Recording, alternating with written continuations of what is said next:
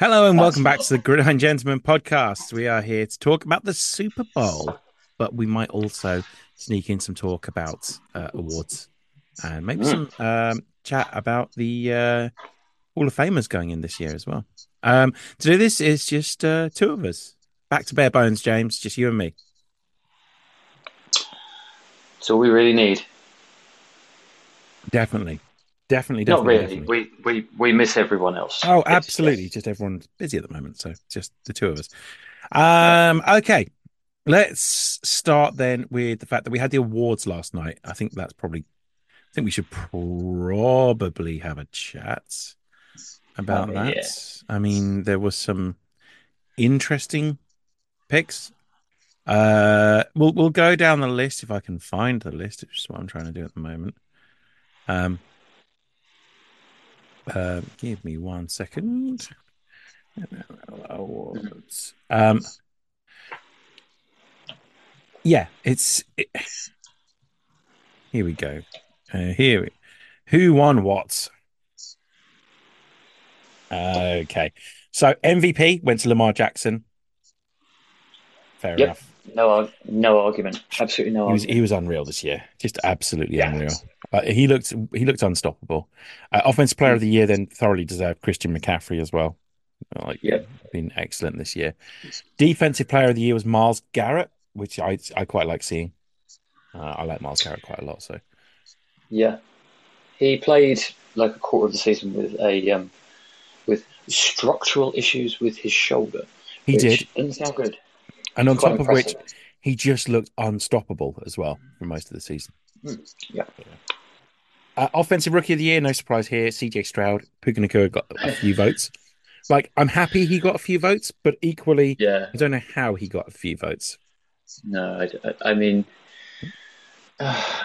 if you if you objectively look at the two of them, it's quite hard to Yeah. actually give your vote to Puka over CJ, even Yeah. though obviously they're both amazing. It's just positional value, and uh, CJ Stroud is the reason that team was in the playoffs. Yeah, he was unreal. He was unstoppable. And in any other year, Puka Nacua wins that award. Yep. Um, But um, just not this year. He was just unfortunately overshadowed by someone that played even better. Uh, it's a double whammy. The two and three picks of the draft this year uh, win the uh, Rookies of the Year awards. The the the defensive rookie of the year was Will Anderson, meaning that the Hmm. Texans betting it all to move back up in the draft actually looks pretty smart now. I think the morning after draft night, it was the most second guessed trade of all of them. Hmm. Yeah, Um, I, I wasn't a fan personally. I thought I thought it was a waste of picks, but mm, I mean, fair play. They they got two genuine difference makers. Um, so I mean, you know, you can't can't do any better than that. no. Potentially contentious coach of the year was Kevin Stefanski. I mean, I think it could have been one of about eight different coaches, and I would have been fine with any of them. Uh, I thought Kevin Stefanski actually did a really good job this year. I think he was definitely in, within that stack. It's the five starting quarterbacks that, that Yes. for him, and I think that's the difficulty level part of it. However, I probably would have given it to Sean McVay. Sean McVay would have been my choice as well. Yeah, that that's that's who I'd have given. Yeah, he he he stood out as someone that, like everything you heard about that team, with the way he completely changed how he coached his coaching style. I- Mm. I, I I think that's yeah, pretty amazing. It's a triple achievement for the Cleveland Browns because the then Joe Flacco won comeback player of the year. I mean, it should have been Damar Hamlin. Like one of them literally came back from death to to, to what play. you going to do? Yeah, yeah. I mean, yeah, So uh, I uh, it's it's it's it's good. It's it's interesting. I think this year, I think there's some slightly left field choices which I'm fine with, but but I can see everyone that won an award has has a good argument for, for winning their award. So I'm fine with that. Uh, also got announced the uh, Hall of Famers going in Yeah. class 2024. Let's go. Let's go. Let's go. Dwight Freeney, love that. Des- Yes. Thoroughly deserved. Excellent. I'm going to save some of the best Yes. to last, in my opinion. Andre Johnson, um, the yes. currently the greatest ever. And mm, well, no, no, now JJ Watt's retired. He was for a while the greatest ever Houston Texan. Um, Julius Peppers, um, Oh, wow. unstoppable edge rusher, just outstanding player. Love Julius Peppers. Uh, Patrick Willis, I'm so glad he got in. Like, I mean, I know he's going to get in, but I'm so I, I had a feeling he was going to be like the nearly guy for so long, but he was just an outstanding player. I'm I'm very very happy. Um, and then Yeah. then my boy got in. Devin Hester made the Hall of Fame. I am over the moon for him. So now that's done. I can immediately move on to let's get Peanut Tillman into the Hall of Fame uh, campaign. But uh, you don't think? Oh, I, I absolutely think that think he deserves to be in. No, Like, I mean, you think how cornerbacks play nowadays, Mm. and it's almost directly Peanut Tillman that that kind of like inspired that. So I, I don't think he will make it. I think he should make it, but I don't think he will. Would be my guess. I think he. Uh, and then also Randy Gradishar and Steve Mhm. McMichael made the list as well. I think it was nice to see Steve McMichael make the list because he's obviously, uh, I mean, he's bedridden now uh, from his MS and he's ALS. He's, it's really, really sad to see, but it was nice to see him get the credit he probably deserves. Yeah. Uh, nearly everyone on that defense now, like their defensive front sevens, at least been up for the Hall of Fame. I think nearly. So McMichael, um, Dan Hampton, Richard Dent, and uh, Singletary. I think are all the ones that made the Hall of Fame from that for that uh, Bears front. So it's it's it's good to see Steve McMichael probably deserved to. If Dan Hampton deserves to be there, Steve McMichael definitely deserves to be there as well. So oh god, yeah, definitely. so yeah, um, but yeah, really, really happy. It's, I think that's a great list. And then I saw the class of 2025. Like, it looked epic. I'm just going to try and find it now because it looks like one of those ones that almost impossible to pick who goes in Mm. Hall of Fame. Players eligible for the Pro Football Hall of Fame in 2025. Mhm. Okay, let's find this now. Sorry, why is this not? Hang on, sorry. This website's pretty. Here we go. Okay. So Hmm. here's the new players eligible. Get ready, James. Our boy. Our boy becoming a grown man. Luke Kuechly, first year of eligibility for the Hall of Fame. Like, Mhm. first ballot Hall of Famer, greatest linebacker I've seen play. Uh, Marshall Yanda. That's an interesting one, I think.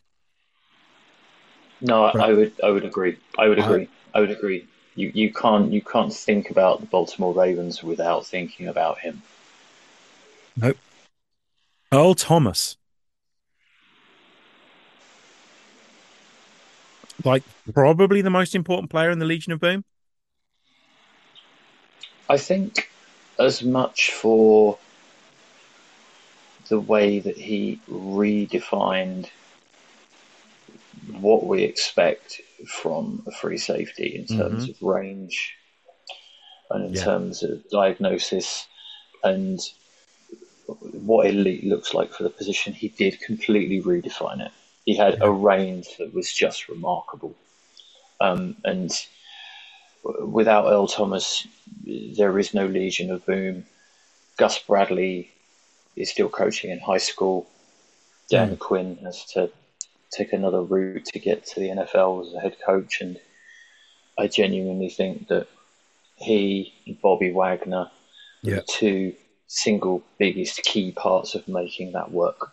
I agree. So I think for, for that short term contribution that he made, because he didn't play for all that long, Hmm. I think probably deserves it. I don't know that he'll get in first time though. He may wait. Next guy, I think, might, and I think it's a bit of a surprise considering the position he plays. Adam Vinatieri. Oh, instantly. Yeah, I think he has to. Like, he's just, he was just unreal. He was unstoppable for so long. Hmm. Uh, Joe Staley. think he wait. I think he waits a year, but like he He'll probably wait. He'll just probably wait. outstanding. Just so important to so many different Niners teams with so many different coaches, quarterbacks. Just massive. Like they went pretty much straight from future Hall of Famer Joe Staley to future Hall of Famer Trent Williams. Um, and Good place to be. yeah, it's a very good place to be, definitely. Yeah. Uh, Marshawn Lynch, that's an interesting one for me. Like, he is a legend. Like, his big plays were some of the biggest plays. However, I don't know, man. I don't. The, the problem with him Yeah. was he his time in Buffalo was he wasn't the same guy. He Yeah. took a long time to kind of elevate himself to, to, to the heights he reached in that Seattle offense. And Yeah. Just those moments, man. Like it, that. That's that's all it comes down to me. If you want a, someone with a great highlight reel to go in the Hall of Fame, he's probably the guy. I mean, yeah, I certainly think that he, he, he he's someone who deserves consideration, but I think there are players that have missed out that have a more consistent sort of career output. Although Yeah. it's not just just about counting stats, but I think that he he kind of he spent his his time in Buffalo being somebody who kind of underwhelmed a little.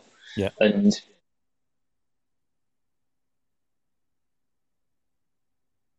Once for his career. Um, Your yeah. Your uh, voice had changed a little bit there, James. Yeah. um, I think with Marshawn Lynch, it's there was like one, maybe two years where he was near unstoppable. And then outside of those two years, maybe three years, I don't know. I don't think he's ever been the best running back in the league. Mm. No. I kind of think he probably definitely deserves a shot. I just don't think he's first ballot. It's it's the same kind of argument that prevents Roger Craig in that if you look at Marshawn Lynch's career mm. numbers, Yeah. you sort of look at them and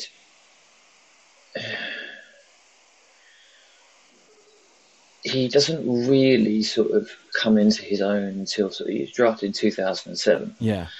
But it's it's not too till he, till he gets to Seattle in 2011 that really Yeah. he sort of takes off in any significant way. Yeah. Um, I agree. and then there is the kind of final sort of four years of his career where he just is kind of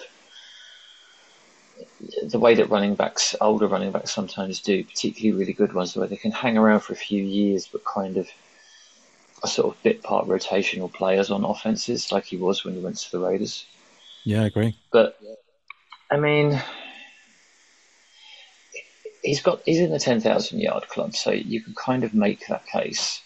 It's just the Yeah. consistency isn't quite there. But for a four year period, he, he was exceptional. It just so happens that it's a shame that his peak kind of coincided with Le'Veon Bell, who I think in that four year that kind of four year period was better. Yeah, I agree. Oh, he was. Everyone wanted a running back like Le'Veon Bell at that at that period of time. Like he he was he was the the outlier at the time. Um, yeah. Yeah. completely agree. Uh, okay, so carrying on, uh, Ryan Kalil for the for the Panthers, hmm all very good in my opinion. Yeah. Um, Eli Manning. Speaking of contentious, not first ballot. I don't think he's a Hall of Famer. That's just me. Once again, if you're going for story, put Marshawn Lynch and Eli Manning in. If you want a great clip to put up during the Hall of Fame weekend, put those guys in because they got plenty. Eli Manning Yeah. outside of those was a bit of a liability. Also, I think if you look at the history of New York Giants quarterbacks in the Super Bowl, Yeah. I don't think any New York Giants quarterback in any championship has reached the same standard that Phil Simms set No, I agree. in Super Bowl 21, which is probably one of the top five performances by a quarterback in Super Bowl of all time. Yeah. It was exceptional. He threw as many incompletions as touchdowns. Well, Eli Manning's story would be great. And if you're going to do it, put him just in front of Tom Brady's bust. But um, I don't know. All are very good, in my opinion. There's too much second guessing involved, and I think if there is too much second guessing, then it's probably not.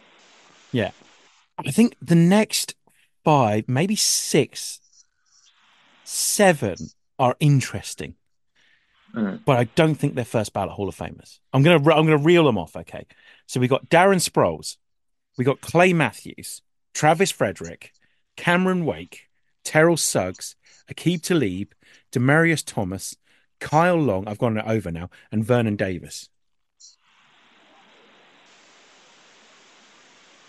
I think Hmm. Cam Wake deserves to be in it. Like I think Cameron Wake was very good. Like- Mhm. He was the benchmark for edge rushers for about five years. He was unstoppable. And he just kept playing as well. Clay Matthews probably as well. I hate him, but he he um he was Ah, but is really it Clay really good. Matthews? Is it Mhm. Clay Matthews Jr. or Clay Matthews Senior? Junior. No, no, no, no, No? no, no, absolutely not. Okay. He's not. No, no. I don't know. Uh, Terrell you know, Suggs. Terrell Suggs was Yeah, I think, really good. and it's um, and I hate to say this, Mm. but Suggs was better Then who? than Ray. Then what? You wow. I, I, I think he was a better player in all phases of the game. Yeah, you might be right. Also, you know, a nicer person. Um, potentially. I don't know. I don't know him. I prefer I preferred Terrell Suggs. Yeah. Should we say? I think there's also like Terrell Suggs, once again, there's story there as well. Like Mm.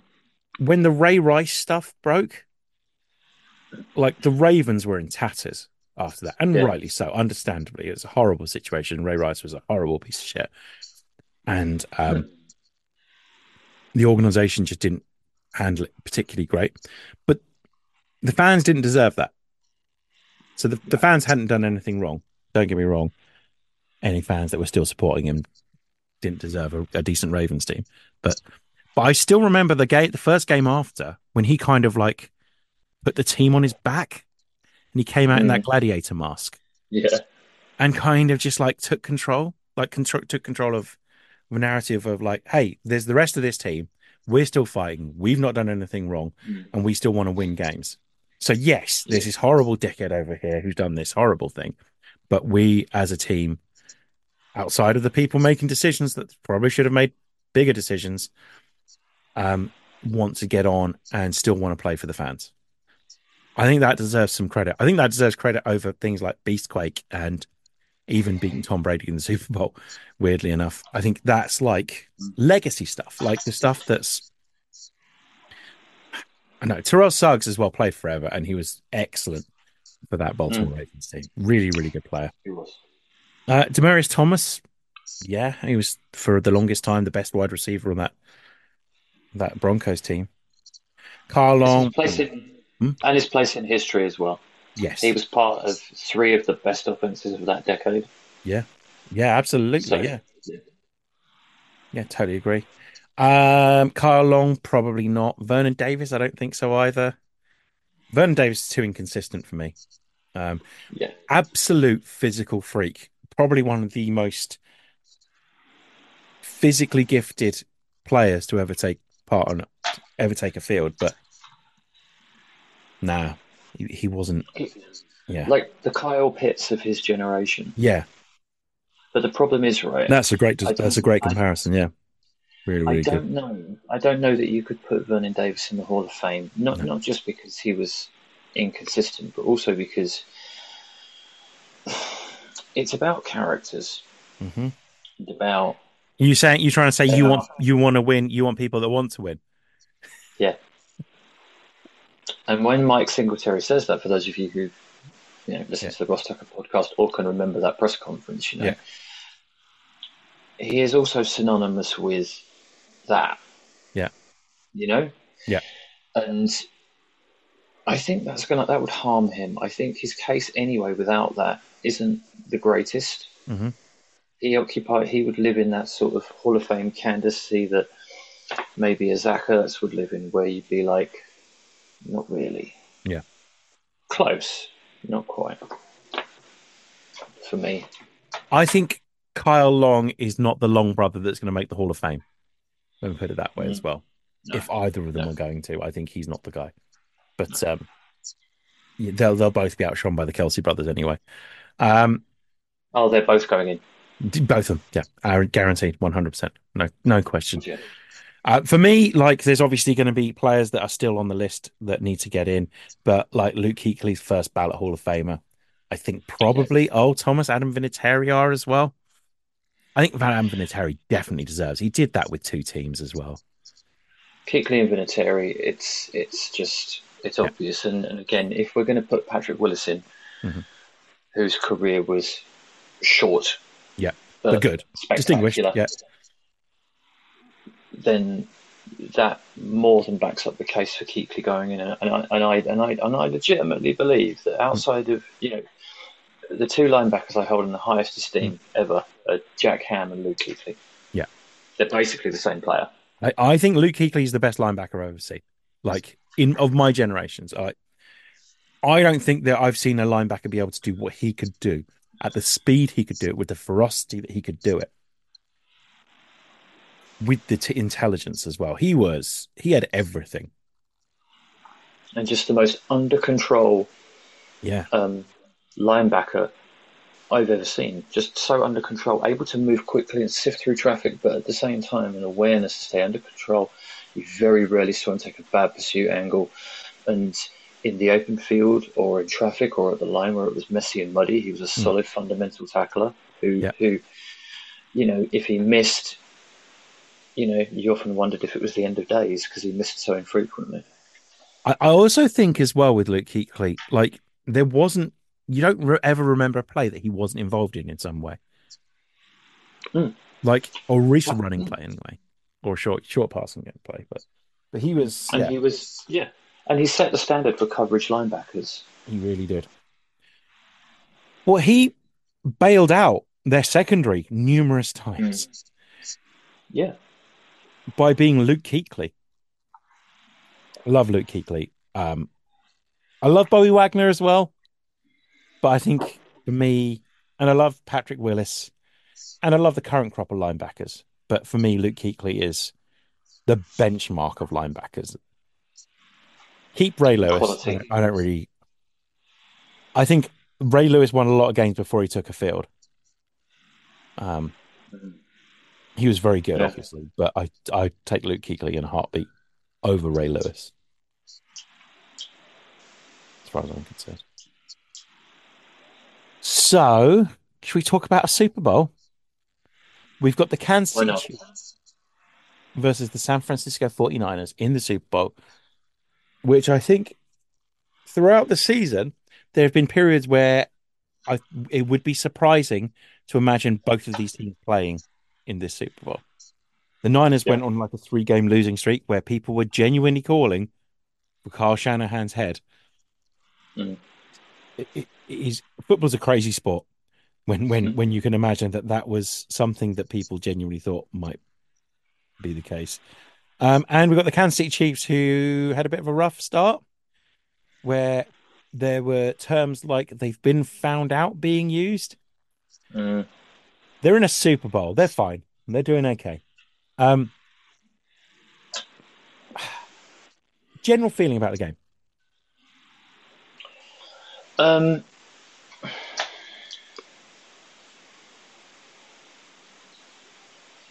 the same problem I have with every Super Bowl because you, you only have two teams to look at. It magnifies everything. Yeah. It magnifies flaws. Yeah. And so whenever you do a Super Bowl, you're looking at well basically the two best teams, but because you hyper focus on everything, you end up at the end of your sort of analysis thinking both these teams are crap, surely. So you have to kind of take a step back and then Yes. reevaluate from a distance like a normal person. It's easy to Um, find the flaws on both these teams as well, by the way. Um, Yeah, but And there's but- no discredit to either of them. Yeah. No, I know, and, and I can't think of a single Super Bowl that certainly that I can remember where there hasn't been a team that has been fundamentally flawed, winner or loser. Yeah. Um, because no one, no one's perfect. Okay, and I think both teams have had moments where they haven't just looked imperfect, but they've looked for a short period dead in the water. I, I will go as far as saying this. Yeah. I can come up with a pretty convincing argument for why I think the San Francisco 49ers are going to lose this game. But I've come up with a pretty convincing argument for why the San Francisco 49ers are going to lose every game in the playoffs so far. Mm. And they haven't. And they're in a Super Bowl. Yeah. So resilience is part of that, Yeah. and and part and that all comes from their head coaches who have clearly, in their own ways, built in a resilience that we weren't expecting when they were going through those lows. I mean, it's very Um, possible these are the two best head coaches in the league as well. There are no two head coaches, save for probably Sean McVay, Sean McVay is the only other one I was thinking, yeah. I would want to face less after a bye week. Yes. Yes, absolutely. That's a really good way of describing it. Or probably Spags. Yeah. but you know, Oh, It's- I think it's just- Spags has got some fun stuff lined up for this one. Oh, he's yeah, he's gonna he's gonna go nuts. Um, I think where the Niners had their wobble, it wasn't just that they lost Debo; it was also that they went up against a string of defenses that were kind of equipped to do them harm. Yeah. schematically, aggressive defenses Yes. that aren't afraid to throw everything at you Yeah. with a level of unpredictability. Yeah. And Shanny likes certainty. The, the whole team is predicated on the idea that if something happens, you've got a way of dealing with it. Mm. And depending on what happens, depends on how you deal with it. Yeah. And Brian Flores decided, Throw the rule book. Yeah. I'm going right to the back of my playbooks, all the plays that everybody said was too crazy to use. Yeah. I'm going to use them. And it just was like, and, sh- and and that offense just was like, uh oh, what do we do? What's this? We haven't seen this. What the earth do we do to that? What's the check for this? Don't know. Um, and then, you know, Lou Anarumo kind of did enough to Yeah. make them look human. I think the Browns certainly did as well.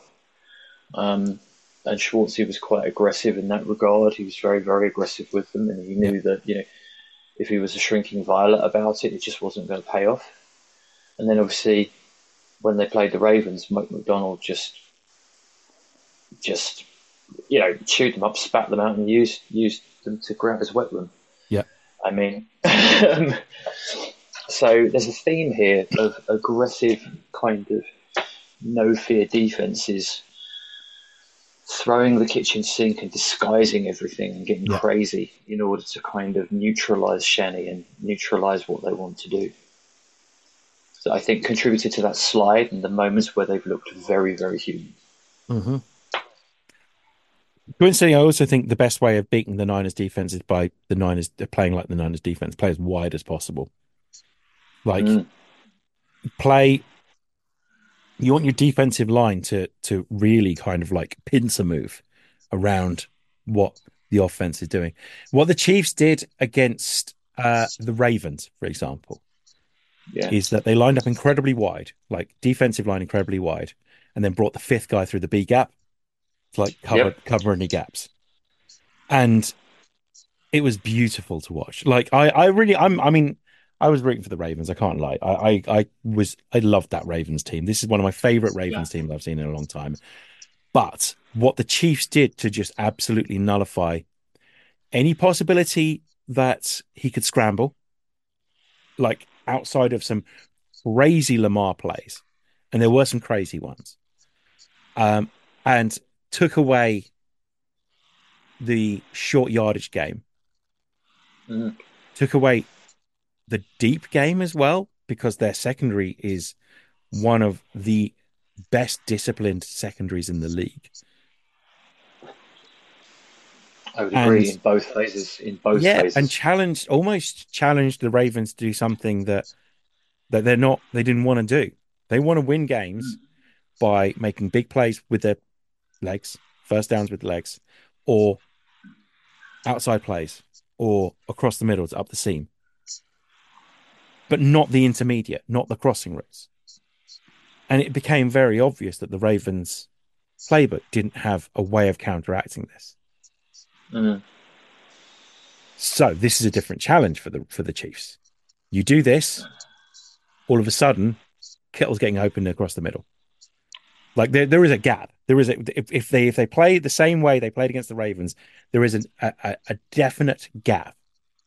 But what you're trying to do is force mistakes from Purdy. And this isn't a slight on Brock Purdy, Brock Purdy, by the way. I want to stress that. It's it's learning what a player's weaknesses are, or what learning what a team's weaknesses are.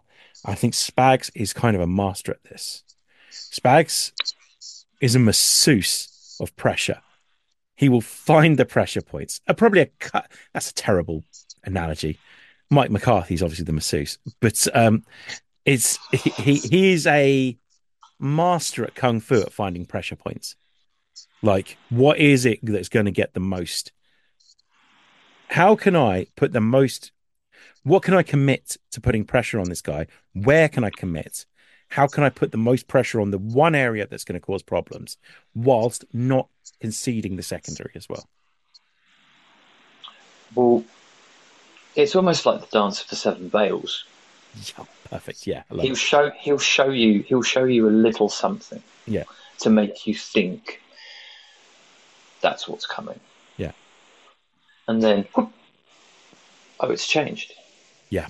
So you'll see a pressure look before the snap. Yeah. And then the back end will completely change and the people you think are coming aren't the people who are coming. But the people who are coming are coming from the second level and they're coming late after the offensive line have already picked their guys up and you've got defensive back running through and you're like, uh oh, I can't. Wow, that was on me quick. And that's kind of what was happening to Lamar. It was like the pressure was, there was the initial sort of look and the Mm. initial rush, and then there was another blitzer coming later that was kind of Delayed he- pressure. He, Yeah. thought he had he thought he had time, and then he realised he had none, and it kind of forced him to be very very human and, and think more quickly than he wanted to. Um, the thing that Spags is really really superb at is there are loads of guys that like to send blitzes, Hmm. but when defenses send blitzes, and, and this is this is Brock Purdy's really good against the blitz in inverted commas. And the Yeah. blitz is actually statistically, with statistical measures, they measure it as any play where there's Mm. more than four rushes. So that also counts five man fronts where all five come. Okay? Which isn't really a pressure because you kind of know it's a five man front, Yeah. so you're getting five. But um, and he's been the best quarterback in the league versus blitz looks. Yeah. The anomaly is that in games where he's been presented with defenses that show blitz looks but disguise the coverages on the back end, Yeah. the Niners have been the worst Yeah. they've been all year. Brian Flores is. if there's a spag spectrum, okay, Yes. Yeah. at, at one, you have guys like Dick LeBeau who used to blitz with zone coverages behind it. Yeah. Relatively safe, but fun. And then at 10, you have Rex Ryan and Brian Flores. Yeah. Certifiable nut jobs. Yes. Yeah. Yeah. And Spags is at about eight and a half. Yeah. Okay. But what Spags does is he messes with the coverages on the back end. Yeah. So you're not just dealing with the pressure look, you're dealing with the rotating coverage as well. So the throw that you should have when you're hot, based on what you saw pre snap, it's gone. Yeah. And you're like, oh. and that's and the Chiefs run man coverage behind a pressure look at a rate of fifty one percent. Yeah. Fifty one percent. The league average? Sixteen. Yeah. That's 16. bonkers. Yeah, yeah, yeah. The only and the only team that's even close is Brian Flores' Minnesota Vikings at Hmm. like 37. they dialed it back towards the end of the year. Yeah. But but it, it's kind of a testament to what he's been able to do, and the reason he can do that is because he has L'Jarius Sneed, Trent McDuffie, Yeah. and Justin Reid, who are the Yeah. three most key pieces of that puzzle. L'Jarius Sneed is as good a boundary corner as there is right now in the NFL Absolutely. Completely agree. both phases. In both phases of the game, he's a solid fundamental tackler as well. And Trent McDuffie is almost pleasant a surprise. guy and a Yeah. really good one He was. Uh, massive potential. yeah, I think he's incredible. I, I love Trent McDuffie. I mean, we we loved him anyway coming out of college. That was one of the things we said was we really liked him. So it's, um, yeah. For me, it's like the shiny object blitz. Mm. Look at this. Look at this. Yeah. Look at this. And while you're looking at that, everything's changing behind it. Yeah. It's gone. Um, it's different from what Brandon Staley was doing, for example. So Brandon Staley Mm. played on play action, didn't he? So like the idea was that as you are turning to fake the handoff, you've got your back against the defense, and when you turn back Yeah. round, everything's different. Yeah. With Spags, he's disguising coverages, but he's also disguising blitzes as well. So you are looking Yeah. for pressure from pretty much every angle, and while that's happening, the coverage is changing. yep. So he's keeping you guessing on both the front end and the back end of the defense. Like nothing is as it seems, and it can be anything at any point. It's it's beautiful to watch. Spags has grown as a defensive coordinator. He is Mm. every season he's got better. And this season is his masterpiece, I think. This is like the the he's gone full spags. Like he's now like he's now at the point where he's gone full spags. And like this is the final form, I think, and it's beautiful to watch. Like he he may never be able to put together a defense as good as this one that he's got at the moment. And it's bizarre because they've done it with defensive backs that, with the exception of Trent McDuffie, have been cheap. Yep. In terms of draft capital, round two, round three, four, five, six, and seven. Hmm. And then Trent McDuffie, who was probably my favourite corner in that class outside of probably Sauce. Yeah. Trent McDuffie, I, I, thought Trent McDuffie was always going to be a good NFL player. Yeah. I didn't foresee him being this good this No, no, quickly. no, near, yeah.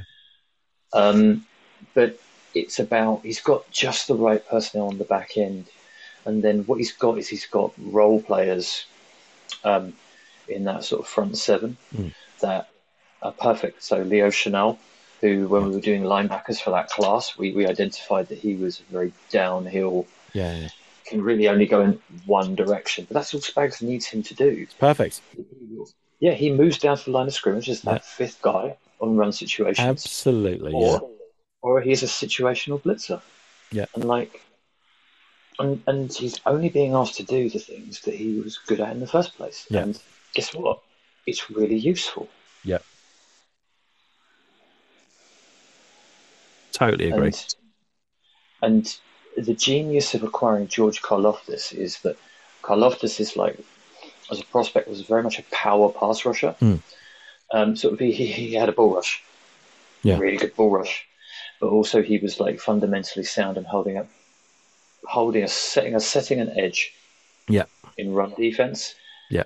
And and that is really meaningful when he does play on the edge. He's also interchangeable. You can line him up as a four eye or a three technique because he does have that the ability to win inside one on one versus a guard. So he can he, he's got these role players that he can move and use to facilitate all of this. He doesn't I- have Fred Warner. But Yeah. he has so many people that together can do all the things that he needs. I'd quite like to see him play a lot inside in this one. Like I, I think I think the key to to what the, the Chiefs need to do on defense is keep ev- keep their their talent inside, but play wide. Mm. So like use your rush the passer from wide nine, for example. Ru- Rush him as wide as possible, um, but try and get pressure from the likes of Chris Chris Jones in the middle of this Niners defense, Niners offense, because I think that's probably where they're weakest. Mm. Trent going up against Trent Williams is just going up against a wall. So Hmm. just They won't even worry. that. They won't even. Yeah, they won't. They won't worry about it. They will Yeah. worry entirely about attacking the right side of that offensive line. Yeah. and winning there, because they want to force guys like Colton McKivitz to to to to, to deal, and they Yeah. will try and single up Chris Jones on that interior as much as they humanly possibly can. So. Um, it's going to be interesting. I think one of the ways that Shanny can solve the problem Yeah. is a fullback. Yeah. Luckily he's got one. He has the very best fullback in the NFL. He does, yes. And on top of which, one of the most versatile players in the NFL as well. Like the versatility of what this Niners team can do is week in, week out. Their best chance of winning games. On top of which, the fact that Christian McCaffrey is an absolute physical freak. Um, the Niners, I think, are going to try and win this one based on how many big plays they can break off. Because I think the Chiefs are going to play pretty cagey. So I think the Niners are going to try and break off a handful of, of big plays. And I think that's going to be how they're going to be able to get around this. Take what the Chiefs give you. Don't take chances. Literally, just what is available, take it. Because at some point, someone's going to get impatient and you're going to want to take a chance. So one of the things that that on the quiet Spagnuolo hasn't been able to deal Yeah. with quite as well is play action. Yeah. They are a below average play action passing defense. Um, they're so good at everything else though that it kind of evens itself out. But Yeah. I think the thing is though that this year's San Francisco 49ers have moved away from play action more than they ever have previously. And they've now very much gone to a sort of larger menu of drop back passing Mm. and they use empty much more. So what you might find is you might suddenly see a heavier volume of run looks Yeah. and play action to try and sort of make them wrong, as it were. Um, because I think if you're going to go with just that high volume drop back passing game and then a little bit of what they've you know they've been running at a slightly lower clip. If, if they lean a lot on that drop back passing game, Yeah. that really plays into Spags' hands because if he knows you're going to do drop back, it, it, it, it literally opens the whole playbook for him. Yeah. Play Also- action will, yeah, Run as many counters as you can. yeah, So if, if they're going to work 50% of the time, they're not going to work all the time because you're probably not under, entirely understanding what's happening on defense anyway. But you are going to get some, sometimes you are going to get players out of position. Run Deebo on sweeps as well. Just like having sweeping across the line and just to pull defensive players out of position. Because if you can get a first down from that, then they're gonna they all of a sudden they're gonna start being wary of what of that happening again. So one or two things happen. Either you spam it and you keep doing it and they keep allowing it and they keep playing their own game, but you keep moving and it doesn't really matter. Or they Mhm. counteract that by moving defensive players out of position to deal with it.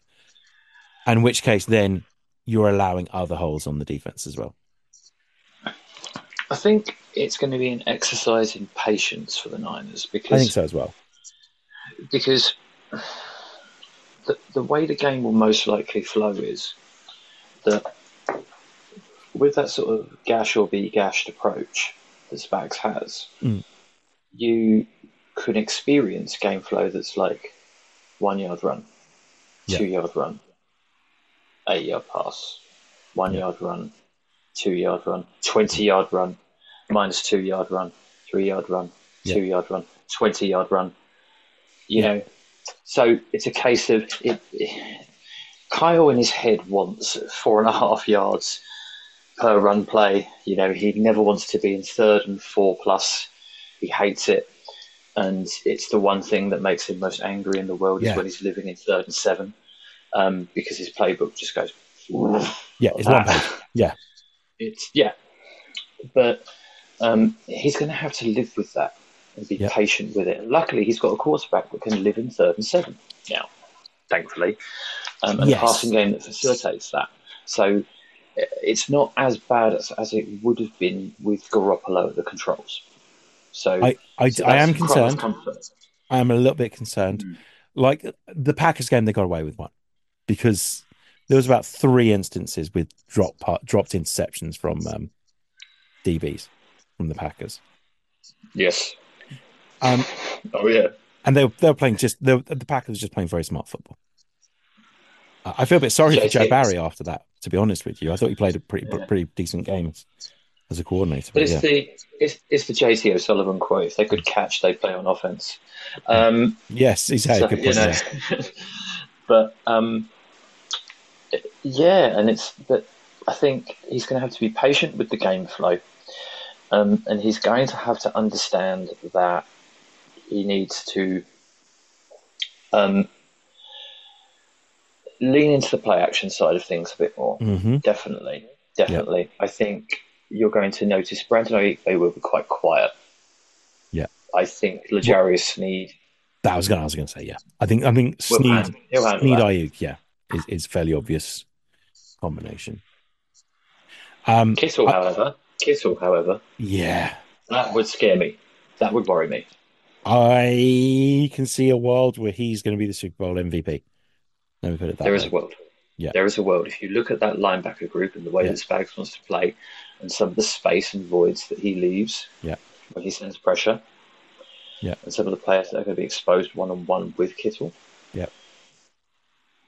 If it's Trent McDuffie, I'm not massively worried. Mhm. But if it's Leo Chenal ending up having to cover George Kittle in open Yeah. space, I hate that. I'd avoid that with I just think. as, as much as humanly possible. I mean, how many teams have had four players as good as a combination of Brandon Aiyuk, Deebo Samuel, George Kittle, and Christian McCaffrey? Oh, and let's throw in Carl Juszczyk as well while we're at it. Mm. Like, how do you cover all of them? I don't think you can. I think you've just got to force the quarterback to make mistakes. you, you you have to kind of accept that you're going to, as a defense as well you're going to have to be patient and you are going to have to keep rallying and tackling in space Yeah. because if you can't rally and tackle in space it, it, Deebo Samuel will eat you alive George Kittle will eat you alive Yeah. Christian McCaffrey will eat you alive Yeah. and and it's it's remarkable because they're not invincible No. But if you can't nail that, limiting YAC opportunities Yeah. and limiting big plays in the running game, you're dead. Yeah. You're doomed. And, and if they're completing chunk plays in the air in the, in the first half, forget it. Yeah. It's over. It really is over. Yeah. Yeah, because you're never going to guess what they're actually going to do. So, Hmm. totally agree. Unless, Yeah. unless you have the greatest quarterback in the game. Nice one, James. Yeah. Excellent. Well, well done. I, I, yeah. I'm so glad you said that. I was hoping you that's what you where you're going to go with. Mm. That's where I was going. Ah. So he, the, the Patrick Mahomes, Travis Kelce collection through the playoffs has been completely different from the rest of the regular season. Yeah, it has. I've got the statistic. That's the data. Yeah. So in the three playoff games, Yeah. Um, when targeting Kelce, it's 23 of 27. Yeah. 262 yards and three touchdowns. Yeah. 51.9% of his targets have gone for a first down or a score. Oh my god. Yeah. It's it's it's the real thing in the postseason, dude. It's the real thing.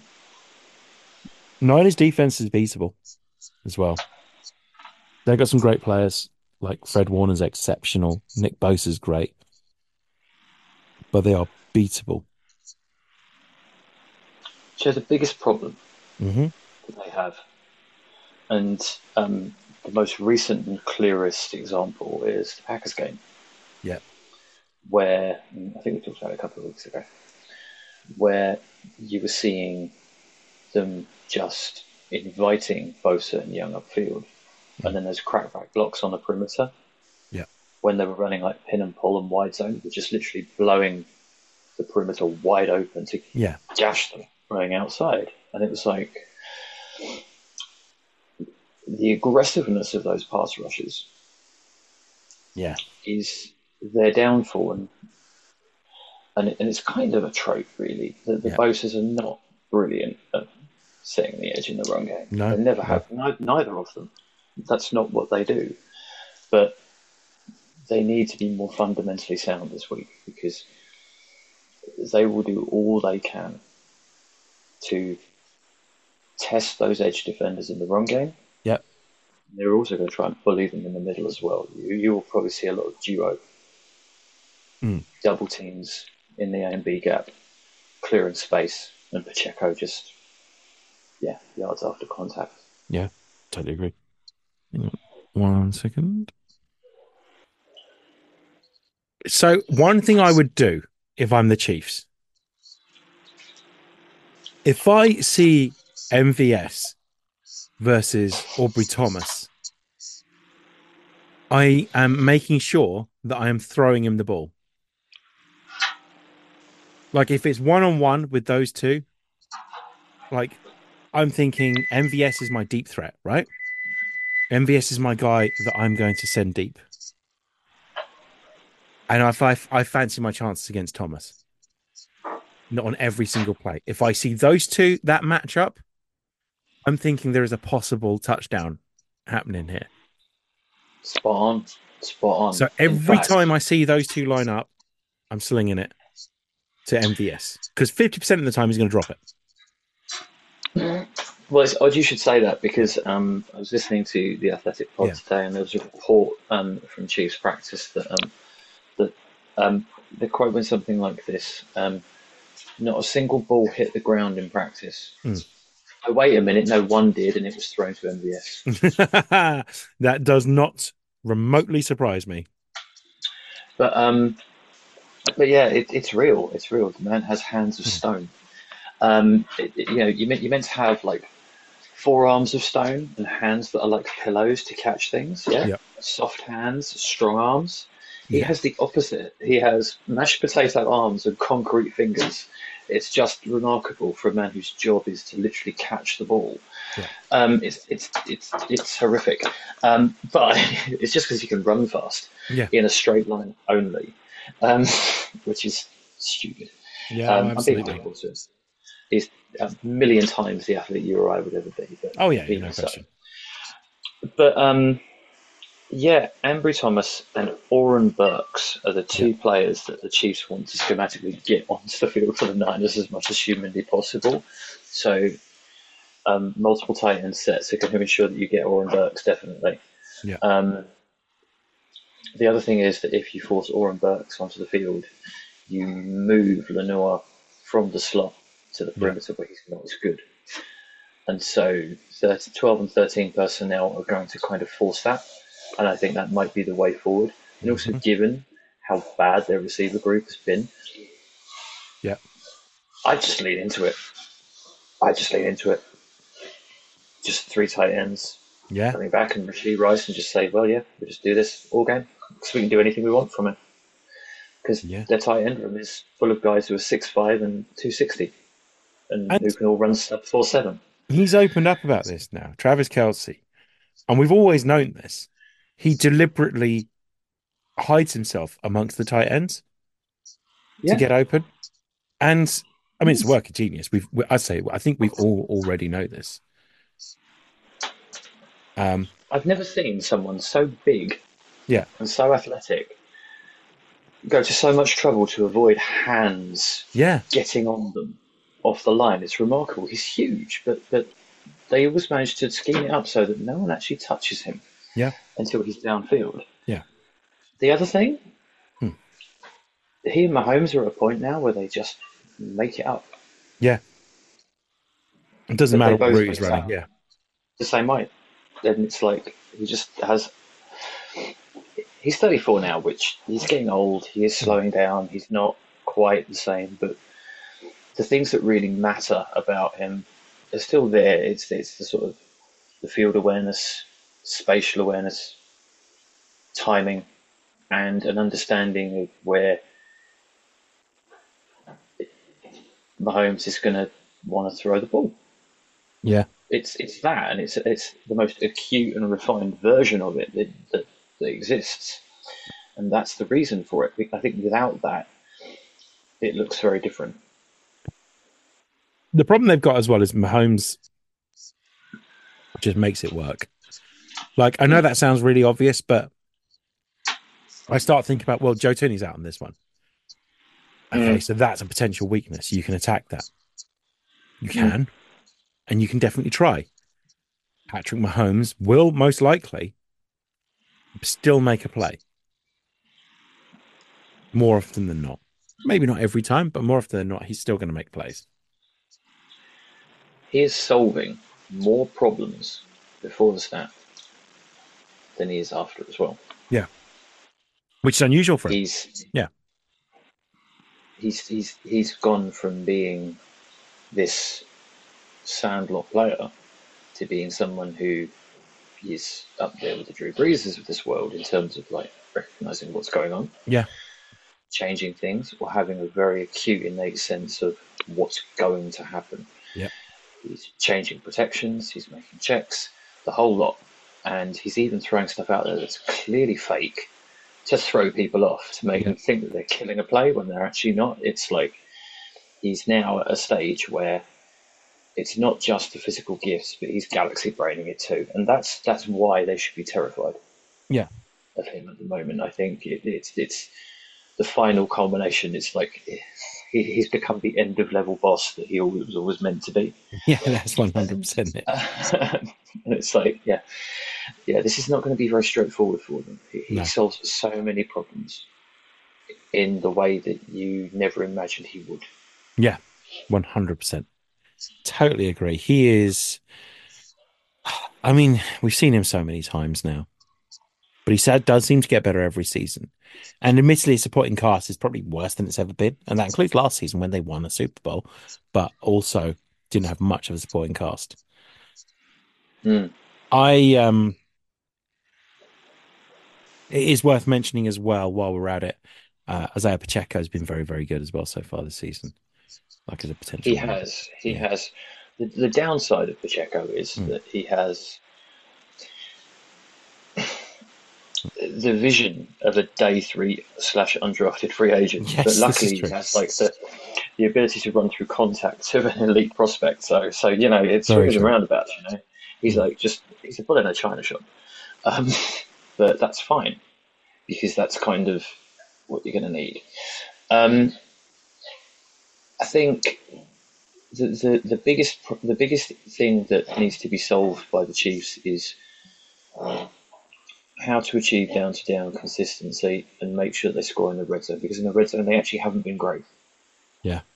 Not, not great at all. And they need to solve that problem. Both teams have the same need. They need to get into the red zone and score seven, Yeah. not three. Because that's not a place you that's not a space you want to exist in. And I'm really, really sure the Niners do not want to be in the same hole they were in versus the Lions. Because it's very different being in that hole versus absolutely, very yeah, different. Because Spags will just put the clamps on you. You're doomed. Because they, he knows what you're going to do. If you're down 21 points, you're going to throw the ball. Yeah. If he knows you're going to throw the ball, he will bring out his all purpose menu of blitzes and ruin your life.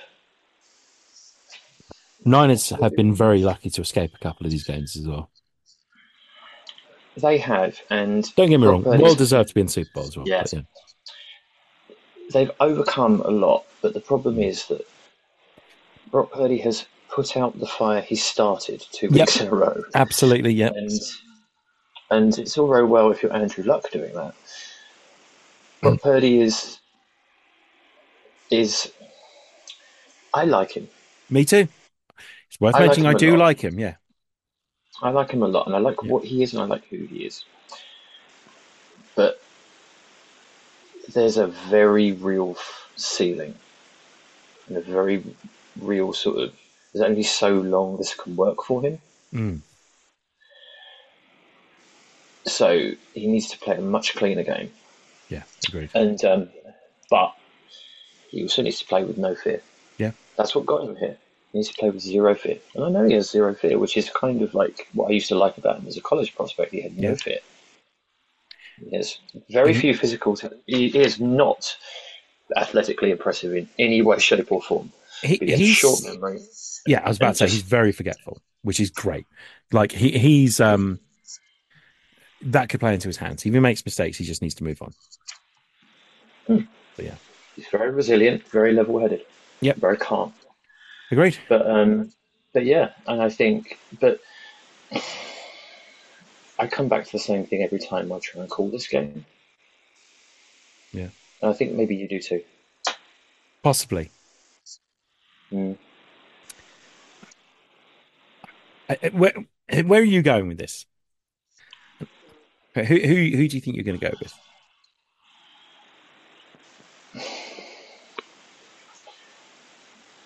In my head, Mhm. on paper, Yeah. the Niners have all they need to Yeah. actually win it. Yeah. Defense is probably good enough. Yeah. But I can't get Purdy's inconsistency. Yeah. How fundamentally unsound the Niners defense has been in the running game. Yeah. How close they've come to being knocked out twice by teams that are not as good as them. Yep. And how the Chiefs have been the exact opposite of that. They've overachieved, performed very cleanly, Yeah. They've been very calm, very composed, and ridiculously efficient the last two weeks. They are psychologically, and the way they present themselves and perform, mm. they're actually the Chiefs come across as a much stronger proposition. Yes. And Steve Spagnuolo is the coordinator in this game who is the most critical to the result, I think. I agree. So here's the thing, right? I agree with all of that. Okay. I think that the Chiefs' defense, I can't find a problem with it that the Niners can exploit too much. Maybe a Mm. little bit. I can find issues with the Niners' defense. I can't, I can definitely find issues with the Chiefs' receivers, but I also can see how they get around it. I haven't covered a nugget. Hmm? I haven't covered a nugget. Yeah. By the way. And this is all about Patrick Mahomes Yeah. and disguised coverages. Yeah. So, the San Francisco 49ers Yeah. are 29th Yeah. in the NFL in frequency of disguised coverages used. Yeah. Only three teams disguise their coverages less often. Mm. Okay. One of them is the Jets. That shouldn't surprise you no, if you think about the lineage. Okay. Now, versus teams since 2018 versus teams that do not disguise their coverages. Yeah. More than you know below league average. Mahomes is against teams that don't disguise their coverages. He is second in the NFL since 2018 yeah, versus teams that do not blitz. The Niners blitz the they're second to last for frequency of blitzes in the last Yep. five years. Mahomes is first against teams that wow, frequently. Um, the Niners do stunt. Yep. They're. They they are eleventh in stunt frequency over that five year period, but Yep. Mahomes is still best in the league versus teams that stunt. And against teams that rush four or less. The Niners do that the eighth most frequently in the NFL. Mhm. Mahomes is first. Bloody hell. So schematically, based on tendency, Mhm. Patrick Mahomes is the perfect quarterback to solve this defense. Yeah, you're probably right. I'm still going to go for the Niners. I just, I think the Niners. Every time I've bet against them, they've just absolutely nailed it. Like, and I don't have much of a scientific reason. I can come up with more reasons why I think the Niners will lose than than win. I just I appreciate kind of everything they've done so far, and and how they've kind of won despite their flaws and fa- found ways around it. So Mm. I'm I'm I mean yeah I'm backing the Niners because I think they can adapt quick enough to keep up with whatever's thrown at them. There's a big part of me Yeah. that really wants Kyle Shanahan to win. It's part of that part of my my my choice is that as well. To be fair, He more than deserves it. Yeah, absolutely. More than deserves it. He- He'll go to the Hall of Fame for being an offensive architect. He he thoroughly for the work deserves to be Hall of Fame. done. For the work that he's done, pro- as as- as much, if not more so, than his father, Hmm. because of the diversity of what he's done with that initial system that he implemented, which is just an offshoot of what his dad did. It's not Yeah. what his dad did. Yeah. it's a variation on it. Mhm. But and they said this on the Athletic Pod. Nate Tice Hmm. said it. Without a Super Bowl, Mhm. he gets into the Hall of Fame in the same way that Don Coryell does. Yes, I, I heard this. Yeah, After, a- after a 30 year wait. Yeah. Rather than Bill Walsh, who, Yeah. you know, four years, 364 days, 23 hours and 59 minutes. Tick. Yep, Bill's in. yeah, that's hundred percent it. Yeah, definitely, completely agree. Even one Super Bowl changes that. Yeah, I Um, agree. I also think that if you've listened to the the athletic mini series, The Play Callers, which is the story of the Shanahan McVay tree and sort of the Yeah. inception of it, Kyle Shanahan's very candid about the Patriots Super Bowl. Yeah. How much he kind of second guessed himself afterwards, and how much he blamed himself, and how much he he, he it took him a long time to come to terms with his decisions Yeah. and justify them to himself, and it took him a long time to, in inverted commas, get over it. Yeah. Literally, to get over it. Um, and he just came down to this conclusion. He said, if you give me this, the, the easy choice or the risky choice, I am automatically predetermined to make the aggressive choice. Yeah. And that can win me 17 regular season games, but it can also cost me a Super Bowl. And Yeah, that's just who I am. I hope he gets one. But Yeah, my un, I know, but my overall sense Mm. is that it's quite a woolly argument. But for all the schematic reasons I've given you, and just how composed and mistake-free the Chiefs have been, it feels like the kind of game that they will win in a low-scoring game. Yeah. Actually, it's a high-scoring game. I think the Niners win. Yeah. Is what I'm getting at. absolutely. So, so who are you going with though, specifically? I'm going with the Chiefs. Nice. I'm going to go with the Niners. Okay. So, with that, everyone, enjoy the Super Bowl. It's going to be a good one. Two great teams, I think. Mm. Two offensive geniuses, like in charge of each of these teams. Yeah, enjoy enjoy Usher at halftime as well. Excited about that one. If you want to contact us, hit us up on Twitter. It's just at Gridiron Gents. If you want to email us, hello chaps at gridirongentlemen.com and come join the Discord. It's the pinned tweet on the Twitter. James, if people want to get hold of you, where can they get hold of you? Come to the Discord. There you go. We probably will have a live chat as well while the Super Bowl's on. So come join us on that. So yeah. Excellent, guys. Thank you very much for listening. We'll be back next week to discuss how our preseason predictions went. Thank you for listening again, and goodbye.